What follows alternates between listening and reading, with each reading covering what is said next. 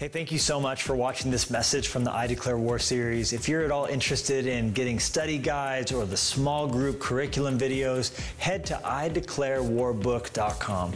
And maybe at the end of the message, you'll want to go onto your app store and download the Fresh Life app so you're connected in on all that God is doing here at the church. But thank you so much for watching this message. I really hope it blesses you and moves you forward in your faith journey. Larry Waters had a healthy fear of ice. He had been around it and lived near it long enough to know that it wasn't anything to play around with. And that's why he parked at the edge of the lake and unloaded his four wheeler and decided to take that across and not the heavier vehicle.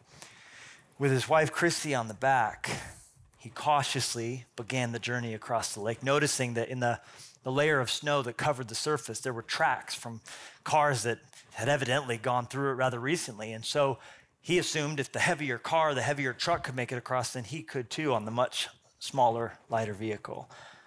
He was kind of whizzing across, and at the halfway mark, he heard and felt at the same time the ice cracking and the, the vehicle jolting, and then it pitched forward, and in his words, before he knew it, it had stopped, dropped, and rolled straight into the icy waters below the lake.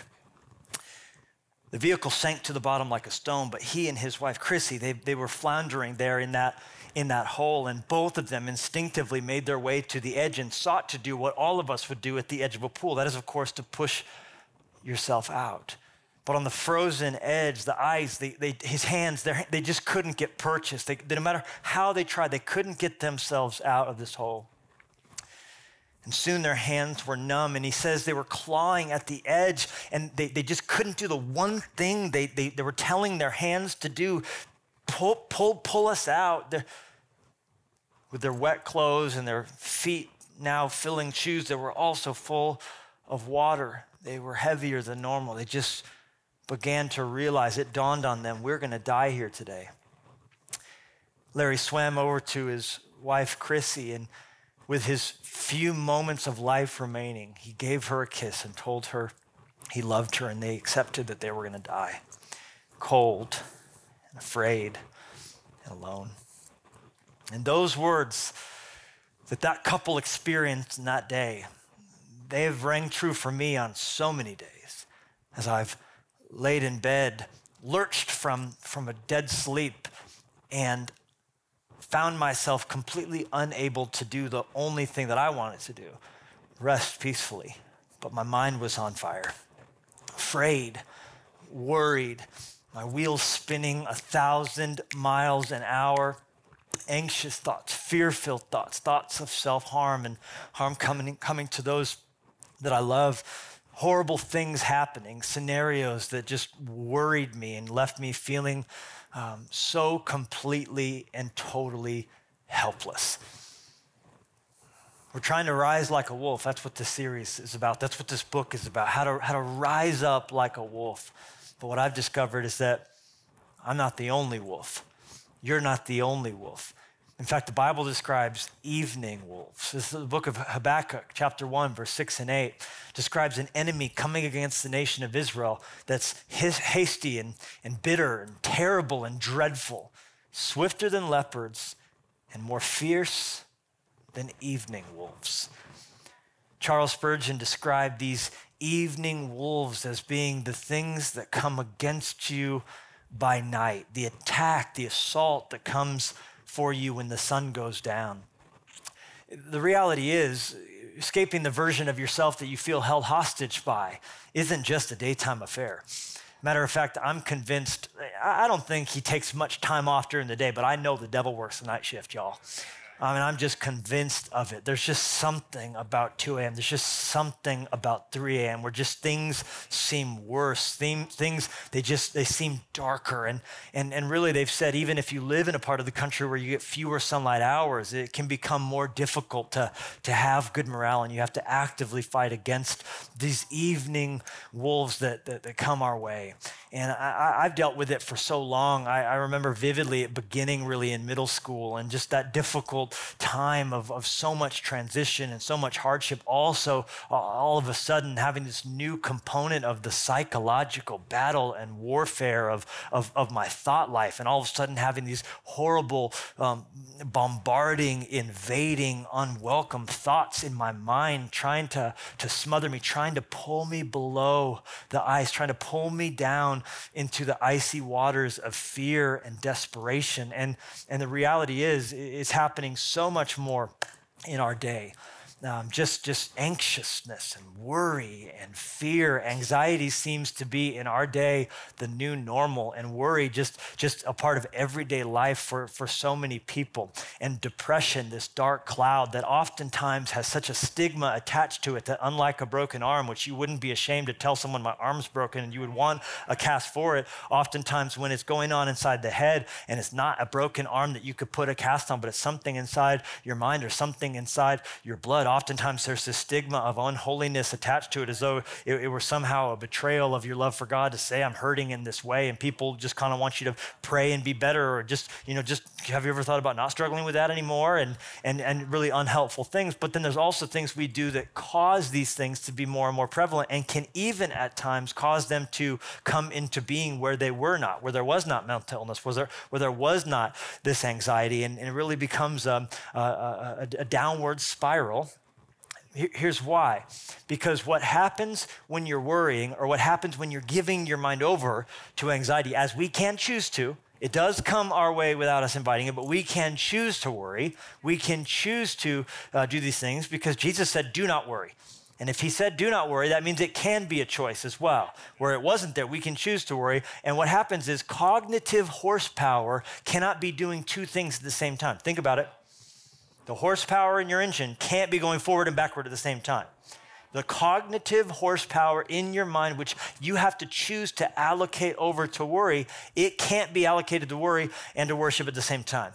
So here's what happens. This is from the book Emotional Intelligence, which is a lot about what the book's about self management, emotional intelligence. It says this in the book the number of worries that people report while taking a test directly predicts how poorly they will do on it.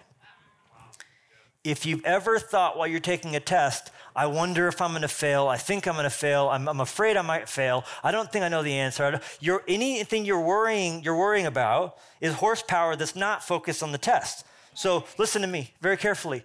Worrying makes you worse. Worrying makes you worse. You do worse anytime you're worrying. So, anytime you're choosing to worry, just think I'm allocating and dedicating necessary, precious, finite horsepower in my mind cognitively that I could be choosing to put over here, that I could be choosing to put over there. And so, I'm saying these wolves come, and, uh, and what happens is we give them more than we should, and we give them more space than they should, and they put their foot in, and we let them in the door, and we give them a moose, and all, we give them a muffin. Next thing they want to have is a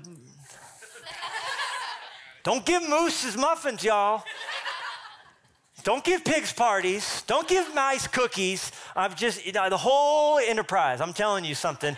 You just you just give yourself away. And now in our day, what's happening? We've chosen as a culture collectively just to accept worrying as the new normal, as though we had nothing to do about it. And, and, and those who, who deal with it on a serious level, on a systemic level, on a, on a deeper level, we sort of shame them a little bit into silence as by the way we, we, we, we treat the subject or the way we don't talk about the subject or dishonor the subject, don't speak about it. And so now you have so many people looking to answers that can't possibly give relief. Did you know that in our day, one out of five Americans, one out of five Americans, 22%, have a, have a, have a drug problem? Uh, an illicit drug problem. One out of five have, have an addiction to, to, to drugs. They're taking drugs uh, that, that they're looking to give them relief. And it's not just the, the, the illicit drugs, uh, it's also prescription drugs. Did you know that one out of 10 Americans, one out of 10 of us, is on an antidepressant of some sort? One out of 10. And, and, and, and now, uh, pain medication, prescription pain medication, just beat uh, car accidents as the number one cause of accidental death in the United States. people who are looking to pain pills and, and overdoing it, trying to, to numb that emptiness and, and, and, and that problem in the heart. And, and so now you have all of these factors swirling in together, and it's this horrible cocktail that, that just goes downward and downward and darker and darker, and you're being pulled below the ice. And now, so many people, suicide seems like a viable way to make the pain go away and you have this, this horrendous problem with suicide where the CDC estimates that, that suicide in the last 20 years has gone up by 25% in the United States. In just your lifetime and mine, many of us, suicide has shot up by, by 25%. And, and, and many say those numbers are probably too low all of the estimates. Why? Because so many people try and make their suicides look like accidents, especially men who want to have their family provided for by insurance policies. They do everything they can uh, to try and not nullify the policy by, by making sure no one knows what they did was actually an act of taking their life. And here's where we're at, where we're dealing with these wolves and it's a problem. And, and it's one that we need to face head on. This war that is, is being waged within that we know full well the enemy is behind. And that's why it is essential, listen to me, that you do not merely act like a wolf and speak like a wolf and think like a wolf, but y'all, you gotta fight like a wolf because you have an enemy that's fighting against you. And as much as God is for you, the devil is opposing you and wants to wipe you out and take you out. He's a thief who's come to steal and kill and destroy. And God's got great plans for your life, and the devil doesn't want to see any of it come to pass. He doesn't want you to reach, he doesn't want you to dream dream. He doesn't want you to build. He's a murderer. He's a liar. He's the father of lies. He wants to take you out so he can keep you back from all that your great and mighty king shed the blood of Jesus so you would do. So Teddy Roosevelt, uh, did I tell about Teddy Roosevelt? We began the book with Teddy Roosevelt, so I guess it would be appropriate for us to end the, the series with him as well. Teddy Roosevelt is who we're talking about, and Teddy Roosevelt, uh, when he died at the age of 60, uh, the, the sitting vice president at the time said this about him. I love this so much. He said, "Death had to take Roosevelt sleeping, for if he had been awake, there would have been a fight." My God, if that ain't just powerful, right? And he's right. The guy was a stone cold killer. Not only was he a rough rider and the leader of them, not only was he the original OG barbed wire crosser, right? Uh, but, but he also uh, just so many things. Wrote 26 books. Let me tell you something. Uh, having written three, that's a guy who's a fighter, right? In 20, I'm like, God, no, thank you. No, no, no, no Lord, not me. No, your will, but not me, no, but not that will. Anything but that, Lord. Don't make me write 26 books, good Lord. Uh, but but to think about that and, and to think about all that all that he did. Uh, yeah, one, one time he took down pirates. Pirates? Yeah. The pirates stole his boat. He was so mad. He got two of his friends and he hunted them down for like eight days, right? And, and snuck up on them, arrested them, couldn't put them in handcuffs because it was so cold. Their hands and feet would have fallen off in the night if they were handcuffed. They couldn't move them to keep warm. So he took their boots away, right? And, and he just sat there with a gun for eight days. Like, Don't you steal my boat. Like, it's just this guy. Oh, you know how, you, you're wondering how tough Teddy Roosevelt was, right? Campaigning. He was campaigning to, uh, to be president a second time because the first time he was president, it was because the, the guy who had the office got capped, got assassinated. So he was just instant president, youngest president we ever had, right? Just instant president. So he had to campaign to be the president the second time. And while he was doing this, tri- crisscrossing the country on a train, y'all, right? That's different than a plane. Just going back and forth, stumping everywhere, okay? He, he gets up at one time to, to give a speech and someone shoots him, tries to take him out. And they're like, oh my God, Mr. Pre- Mr. President. And they try to take him to the hospital. He says, no, take me to my speech. You just got shot. He's like, I don't care. Take me to the speech. So he goes to the speech. He spoke for 90 minutes before he's like, all right, you could take me to the hospital now. He lost that election, by the way. Maybe he was crazy. I don't know. But, but anyhow, the guy, the, guy, the guy was a fighter, and you need to be too. There needs to be some fight up in your spirit because this life is not a playground, it's a battleground. And the stakes are high, and there's people everywhere we need to reach. And you have to have a different mentality. Once you've declared war, your mentality shifts. Once you realize, oh my gosh, this is not peace conditions. We are, we are at war. And, and that means we need to live that way as well. And, and that's what I want to turn you to in, in uh, 2 Corinthians chapter 10. Paul tells us really, this, this kind of, this passage plays so much into the, the end of the book, but but I just want to I want to kind of bring it a little bit different way here as, as we read this. This is 2 Corinthians 10, verse 3. It says, I do live in the world, but I don't fight my battles the way the people of the world do. The weapons I fight with, are not the weapons the world uses. In fact, it's just the opposite. My weapons, look at this, have the power of God to destroy the camps of the enemy. I destroy every claim and every reason that keeps people from knowing God. I keep every thought under control in order to make it obey Christ.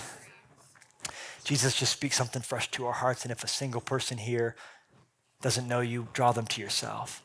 And if one person listening at Fresh Life Church or Church Online or any church that's listening to this message is struggling with suicidal thoughts, we pray you bind the enemy. And that even now, God, you would help them to choose life, for you are their life and the length of their days. And help them, God, to trust that as bad as things are, that you have a plan to make them brighter and to make them better if they would just fight. We pray you'd save lives through this moment. In Jesus' name we pray. Amen. I want to just give you a couple principles that, that I think are essential if we're going to fight like the wolves that we were born to be, not just against, against ourselves, but also against the other wolves because wolves, man, wolves, they, they have a lot they deal with. You know, wolves deal with so much. Um, I'm a little bit on a wolf kick uh, because of the book. I've been researching wolves. I, I, actually cried reading a book about a wolf the other day, and I told my wife, "You need to read this, and you'll ugly cry." I just cried a little. You'll cry a lot, and that's like I'm like that. But that means in our relationship, that means it's really good. You know what I'm saying? And anyhow, uh, basically, uh, you know, wolves they deal with a lot. The number one thing that kills wolf pups is uh, starvation a lot of times because their parents get taken out and then they eventually starve to death. But, but wolves get kicked in the head by buffalo. That'll happen. You know, take down a, imagine getting, getting kicked in the head by a buffalo. Uh, but but that, that takes some wolves out. And of course, they're taking out elk, five, six of them, sometimes one of them if it's she wolf. There was a documented wolf in Yellowstone named She Wolf. And uh, she, she could take down an elk by herself. She was just punk rock, all right? Alpha wolf, all right? And, uh, but anyhow, uh, their, their, uh, their opponents are so many. But the number one things that kills adult wolves is other wolves. Not poachers, not hunters, other wolves. And these other wolves that come against us, we have to have that fight in our spirit to know that when these wolves come, these night wolves, these evening wolves that often come, where, where there's the anxious thoughts and the fearful thoughts and the, the thoughts of self harm and whatever else the enemy just tries to insert into your head, it's not going to work out and you're terrible and they'd be better off without you. No one loves you. You have, to, you have to realize these as the wolves that they are. And that's why number one principle of fighting like a wolf is you got to control the high ground. Jot that down. Control the high ground. In the text, he, he talked about them as enemy camps. Enemy camps. But the, the scripture in the Greek actually uses a, a word picture that describes a stronghold of the enemy, which is always in battle time high ground always high ground. Whoever controls the high ground controls the battlefield. Snipers are looking for elevated positions, right? The enemy that has the elevated position can shoot down on you. You have to come up to them. So gravity is on their side, right? And, and think about someone attacking someone up a hill. The sun is always going to be in the person's eyes at the bottom of the hill. So you, you think about the fact that high ground, there's a fight for the high ground in your, in your life. And the Bible uses heart, emotions, mind kind of interchangeably. And these are the arena, these are the theater of war, and the high ground is essential uh, for the control and the outcome of your life and your story. And, and what, what, what components are there in this? There, there are so many. We could talk honestly about addictions. We could talk in here about habits. Anything you do mindlessly without thinking about, that can become high ground.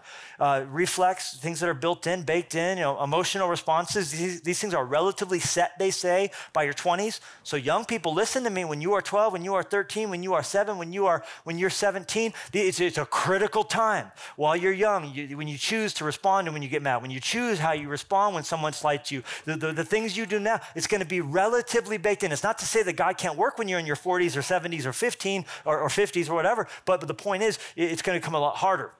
So it's easier if you could choose, even when it's hard, even when it's hard to say, I do the hard things and choose to do right, even when you don't feel right, it's important. You're controlling the high ground. You're not giving the enemy a fortified position.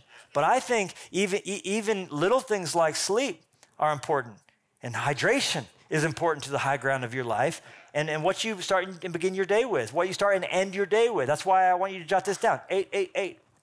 Eight, eight, eight. What does that mean? Eight, eight. What if you got eight hours of sleep on average a night? I know sometimes you're going to get four. Try and get nine the next one. You said, what if, what if, on, what if your goal was eight uninterrupted hours of sleep? What if your goal was eight glasses of water a day? What, what if your goal was, I'm going to drink eight glasses of water? I know it's like, oh, that's different for every, just what if it would be good? It would be better and two sodas and a LaCroix and three cups of coffee. eight, eight would be better than whatever you're doing normally. And, and, and, and so, what if, what if we got eight hours of sleep? What if we, we drink eight glasses of water? And what if the first and last eight minutes of every day were given over to Jesus? How would you even recognize the version of yourself you would become? Would you even notice?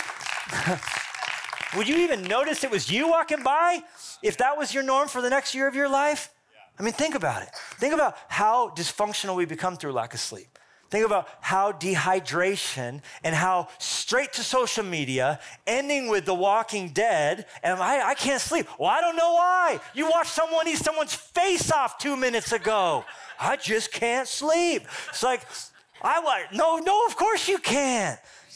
I'm not saying you need to watch Little House on the Prairie all day. I'm just saying, guard the first and the last. Guard the first. And the, you're like, eight minutes. I spend 1,800 hours. Okay, great. You're holier than all of us are. I'm just, what if you started with eight, though? Because some of us just struggle to even read one verse before our day begins. If you set the bar low and said, I'm going to give eight minutes to Jesus, one worship song, one or two minutes of prayer, a couple minutes of verse, start that. You can go from there, but start with something that's not intimidating. If you started your day with Jesus, you ended your day with, with Jesus, if you were drinking more water and getting sleep, I'm telling you, some of these symptoms, I'm so, I'm so depressed, I'm so anxious, it's just merely you not doing the little things that you're called to do. And God will never do for you what you can do for yourself. Some of us are praying for a breakthrough, praying for a healing, praying for an intervention. And God's like, yeah, the water's right over there. Hey, your, your pillow's right over there. Why don't you shut the Xbox off and go to bed? Why don't you charge your cell phone in a different room? These are little tactical tweaks that can, can be the difference between living and dying on the battlefield. Eight, eight, eight. Control the high ground. These are just ways that the enemy gets a foothold, and whenever he gets a foothold, it's because he wants to get a stronghold. That's the devil's MO. He's, he always tells you it's just for this, and it's always for that. He will take you further than you want to go, he will keep you longer than you wanted to stay, and he will never, ever, ever give you back anything he promised he was going to eventually give you back. He's a liar. He plays chess, not checkers. He wants to slit your throat and gut you. He's not your friend. He's not on your side, and he doesn't play by the rules. And anytime you say, but you said it doesn't matter, he loves to say just once more and then we'll be done. Just once more and then we'll be done. I could quit it anytime I want. I'm still in control. That's what he wants you to think. Meanwhile, he's stealing your peace, stealing your joy, and keeping you back from the great and mighty things the great and mighty King has planned for your life since the foundation of the world was laid and I'm, I'm mad about it. I want so much that God wants for you, and I want you to be mad about it too. I want you to be filled with indignation at the thought of what the devil wants to steal from you uh, and why he sends these evening wolves howling your way. Pray for your children you claim the name of Jesus over your children. You get on your knees at their bedside and you beg God to do mighty things. And you beg God to protect them. You speak life over them. And you model for them what you want to see emulated by them. Don't pray for things for them that you're not willing to fight for in your own life. Believe it and then seek by God's grace to live it. Control the high ground. Uh, starve your fear, feed your faith, too, while you're at it. So. I know I said that real casually, but it's important. Anything that, that causes you to fear, if it's CNN that makes you feel, starve that fear. Starve that fear. Go on a CNN diet. Go on a, go on a news diet. Well, I need my MSNBC. It just makes you anxious and unpleasant to be around, right? Starve your, whatever makes you fearful. Is it, is it your Facebook page? Is it seeing what your friends did on Friday night on Instagram? Starve your fear. Whatever's making, I'm afraid of none of it. I'm afraid my church isn't going to do this. I'm afraid I don't get this. Starve that fear. I met someone the other day. He said, I said, what are you up to? I said, well, I feel stupid even asking you because we all know because Instagram. He goes, actually, I've been taking a little Instagram diet. I said, that's probably pretty good. He goes, I just realized I was comparing myself every single day. I'm just taking a little diet. And when you're dieting, you're dieting, you don't eat nothing. You just don't eat a lot. He goes, I'll check in here and there. I just, I just found myself for hours on it.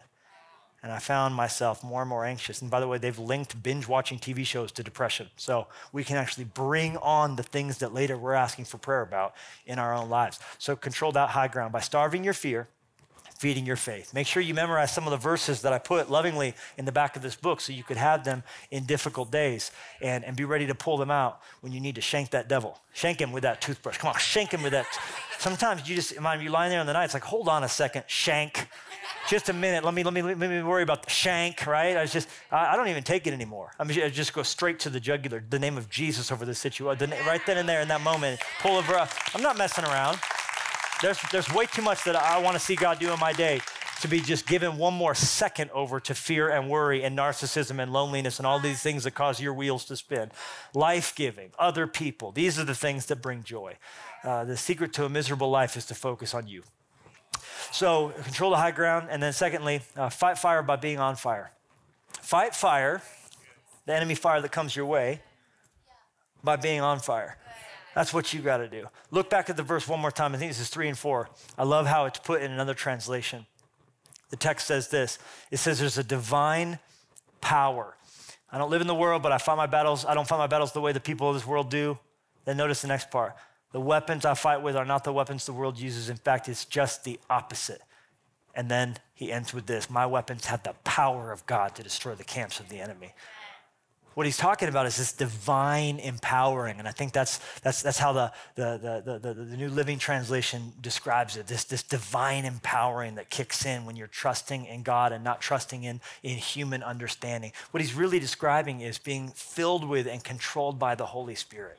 And I, I just think there's so much, uh, so much that we miss out on when we merely uh, have given our lives to Jesus, but we forget that before Jesus ascended, he promised power through the Holy Spirit. Spirit. There's forgiveness through the name of Jesus, and then power when we walk in the promise and trust the power day to day of the Holy Spirit. And it's a part of the routines of my life and the rhythms of my life to, to go into opportunities, to go into new seasons, to go into new days each morning by asking for a fresh filling of the Holy Spirit. Because I believe that just like I got to keep putting gas in the car, was like, I got gas. Yeah, six years ago when I bought the thing. No, you need gas every single day in that car. I need the Holy Spirit's power in me every single day. Come on, you need to ask Him for His power to fill you up like a hand fills a glove with His fire from above. Why does that? Why is that the solution to the enemy firing at you? Here, here's why: the devil can't burn what's already burning. Devil can't burn. He comes your way. He's trying to burn it. You're like, uh, ha ha ha, joke's on you. Already on fire, y'all. You can't burn what's already burning. So live your life each day on, on, under the power of the Holy Spirit. I'm just trying to help you. These are the things we need to be doing proactively, not just when, it's, when you get there, before you get into that difficult situation. Then jot this down. Number three, raise your voice.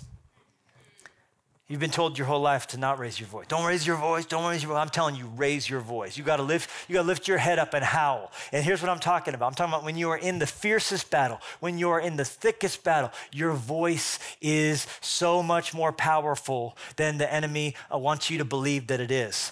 What do you What do you mean? Well, the ultimate wolf was Jesus. Jesus was like a wolf, and before he went to his greatest battle, which was the Garden of Gethsemane, you're like, wait, the Cal- Calvary was it? No, no. The game before the game was where he accepted the mission. The game before the game was where he suited up in the locker room and was willing to walk out onto that court and face the bright lights. I'm telling you, it was the game before the game. It was Gethsemane that was the real time that he was sweating blood. Calvary, he was walking in peace because he had, he had got himself straight in Gethsemane on his knees because you can't rise up like a wolf if you don't bow down like a lamb. And Jesus in Gethsemane got on his face on the ground. And, and, and so here, here, here's what's, what's, what's amazing in between the Last Supper and Gethsemane, he did something that I never noticed before. In between, we talk about the Last Supper, the bread and the cup, and we talk about Gethsemane, sweat drops like blood. And we know then it leads to Calvary, and hello, Easter Sunday rose up out of that grave. Okay, that, that was the, that's the end of that story. So in the end, he wins, y'all, right? So we're, the, we're on the winning team. Never forget that. When the enemy reminds you of your past, you remind him of his future, all right? The book of Revelation ends with that dragon in, in chains and then eventually the enemy in the lake of fire. So that's, that's where he goes in the end. Where do we go? We go back to this earth that's going to be made brand new to live forever on a recreated earth with Jesus face to face and all God's people living here, working here, playing here, exploring here, obeying here. I don't got time to preach about that, but I love it. So, in between the Last Supper and Gethsemane, there's a detail. It's just one little footnote Matthew 26, verse 30. Here's what it says it says, When they had sung a hymn, they went out to the Mount of Olives. Hold on a second. When they had sung a hymn, when they had sung a hymn. Last Supper's over, the whole deal's done, but not to the Mount of Olives yet. Well, we gotta go, we gotta go, we gotta get there. No, no, no, no. Stop. Let's let's sing together. Stop, let's sing together. They sang a hymn, and then they went out to the Mount of Olives. And that is so powerful. Why? If Jesus knew that before the greatest battle of his life was, was, here, he needed some time to prepare himself by singing. How much more do we need it? Why? Because with this battle looming, he understood what we need to know that worship is a weapon against darkness. But it's not just a weapon, it, it's the whole war. Listen, listen to me carefully. Worship is not just a weapon that wins the war, worship is the war. Worship is the war. It's the war of what are you going to honor the most? What are you seeking after? What's the master passion of your life? Is it you? Is it your fame? Even suicide is an act of worshiping yourself. Is I'm going to take myself out. It's ignoring God's glory. It's ignoring God's plan. It's ignoring what he wants to do. It's taking your life into your hands. It's not honoring him and trusting him and saying thy will be done. It's an act that says my will be done. Anxiety and choosing to live there. Worry and choosing to live there. Giving into depression. I'm not saying you some of us have to have depression in our story, but choosing what we do in the midst of the depression, right? Some, some will need medication. Some will need uh, to, to, to see a therapist. I'm not saying any of that's not true, but still in the midst of that, you still have to choose who or what you're going to worship, who or what is at the center of the glory of your story. And, and what we need to do is do what Jesus did. Facing a battle, we lift our voice up and howl out and worship. Lift our voice and praise Him. Lift up our voice. Come on, sing to Him and shout Him, shout Him, and to shout to Him in triumph. And now, now, now worship is more than singing, but it's not less. Worship is more than singing. There's a lot of aspects to it. Giving is worship, obeying is worship, Bible study is worship, all that's worship, but, but it's not less than singing. Meaning every time we see a picture of worship, it involves singing. It involves this idea. Why? Because there's something that shifts inside of you when you sing. There's, there's something that, that, that, that alters your mood when you choose to sing. So it's so important that you raise your voice, but not just to God, but also to his people. And that means sometimes you pick up the phone and call someone and say, I'm hurting and I'm scared and I'm alone. I'm thinking about doing something bad. I need help. I need encouragement. It means calling that suicide hotline. I'm telling you, Google it right now if you're thinking about that. Look, call that number, talk to somebody. And if you have someone in your life who you're worried about, reach out to them. Don't just pray for them, send them a text. Are you okay? Could save someone's life. Are you okay? Uh, you're, you came to my mind. I'm worried about you. I'm concerned about you. You don't seem yourself lately. Speak up. If you see something, you got to say something. You got to raise your voice. Lastly, we're almost done. Hope this is helping you. You got to fight. You got to fight. You got to keep fighting. And then after that, here's what you do keep showing up. And that is the fight. Keep showing up. Just keep showing up. Keep showing up another day. One of my favorite stories I've heard in recent history is the story of the company Leatherman. This is a simple pocket knife that has pliers in it. You could take for granted. Pocket knife, pliers. Well, it didn't exist till it did. And a man named Tim Leatherman was on a trip to Europe with his wife right after college, Oregon State. Shout out Portland. And uh, he and his wife had a car, Fiat 600, that kept breaking down. And he had a Boy Scout knife and a pair of pliers that he kept doing work on it with. And he said to himself, if only they had a, one that was the same pocket knife pliers, that'd be amazing because I don't have to change hands. It's right here. And he wrote it down things to do with my life make a pocket knife with pliers in it. Got home from the trip, decided to do it, but it was easier said than done. Two years into the project, in his brother in law's garage, he broke down weeping on his birthday because I can't get the pliers and the pocket knife to behave. But he said the next morning, I got up and I showed up and I kept going.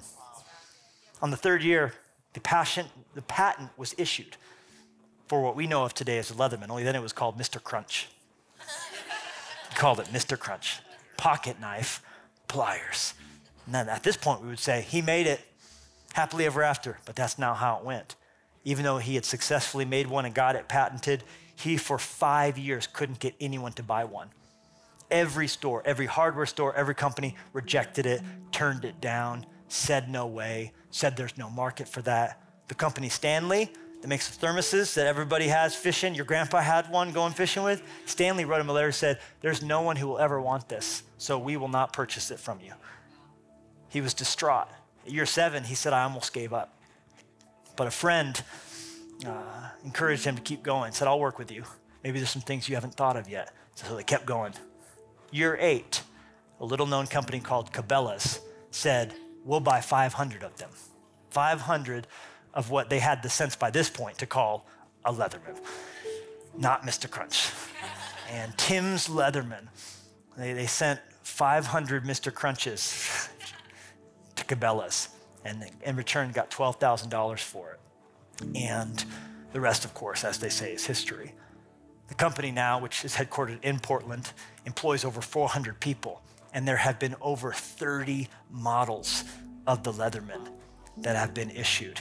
And it's, it's, a, it's, a, it's, a, it's a tale as old as time, the success story of this company. And there's probably a lot of people listening to this message who have one in your pocket even now. They're passed down from father to son, and generation to generation, and generation to generation. And you think about what it took for him to keep showing up for eight years when he's being told by experts this will never work. In that war and that doubt, seeing him alone in that garage on his birthday weeping, wanting to give up, wanting to quit. Some of you can relate. Winston Churchill once said, Success consists of going from failure to failure without a loss of enthusiasm. And I just wonder, where are you at in that journey? What are you thinking about quitting? What are you thinking about giving up? What, do you, what, what, what dream are you, are you are beginning to lose faith in? Where are you at in that journey?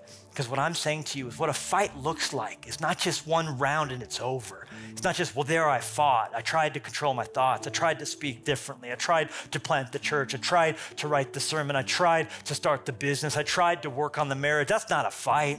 A fight is bloody round after bloody round. A fight is getting knocked down and getting back up again. A fight is spitting your tooth out in the sink. A fight consists of going from failure to failure to failure to failure without loss of enthusiasm. And I just want to speak life over your tomorrow. I want to speak over you that God loves you, has a plan for you, wants to do more through you than you would ever know. But you got to fight. What about Larry? We left Larry and Chrissy drowning in the hole. Kissed his wife goodbye. But he said just before he began to sink, he reached down and felt a Leatherman in his pocket. And God only knows why or how he thought of it, but he opened it up. And using the pliers, he said he was able to dagger the edge of the ice and pull himself up and out. And he said he immediately pivoted around and was able to pull his wife to safety. And here's what I want to leave you with. Yes, you are fighting a difficult, bloody battle. You are trying to win the war within, but you're not the only one. There are people all around you, people in your family, people in your life, people you don't even know their names yet, and they're trying to win it too. And if you give up, how will God ever use you to reach them? Tim never knew in the garage at year six about Larry and Christy, but God knew that him showing up and him not giving up was going to lead to saving of life for them. And I want to speak to you that as you continue to fight the good fight and keep living, it's not just for yourself that it is essential that you must win, but God wants to save lives through you. In Jesus' name, amen. And Father, We thank you for this time together. And we believe every single word that we've read about pulling down these strongholds and taking the enemy ground being essential. And now we pray for your spirit to put that resolve inside of us, to put that steel in our spine. If you're here today as we have this moment of prayer, and you would say, I want to commit to fighting this battle. I want to begin fighting. I've thought of giving up. Maybe quitting a job that's hard. Maybe leaving a marriage that's difficult. Maybe, maybe ending your life. If you would say in this moment, I want to fight, I want to fight, I'm willing to fight like a wolf. If that's you, I'm just grabbing, raise your hand up. Every location, church online, every church listening, put your hand up. I'm going to fight, God. I'm going to fight, God. I don't know how. My hand is shaking, God, but I'm going to fight. As you raise your arm, some of you have scars from cuts that you've inflicted upon yourself. Some of you have emotional ones from others. Some of you have bruises from other people. But as you raise these scarred hands, know that the scarred hands of Jesus Christ hold them up in the air. You are not alone. You are loved. You are chosen. You are called. You are equipped. You are a son or daughter of the King of Kings. And He is going to use you to save other people's lives. But first, you must let Him save yours. Thank you, Jesus. Give these strength. I pray a blessing over their lives. I pray you'd shine your face upon them and give them peace. I pray they would overcome by the word of their testimony and by the blood of the Lamb, and that they would not hold their lives dear to themselves because they were bought at a price.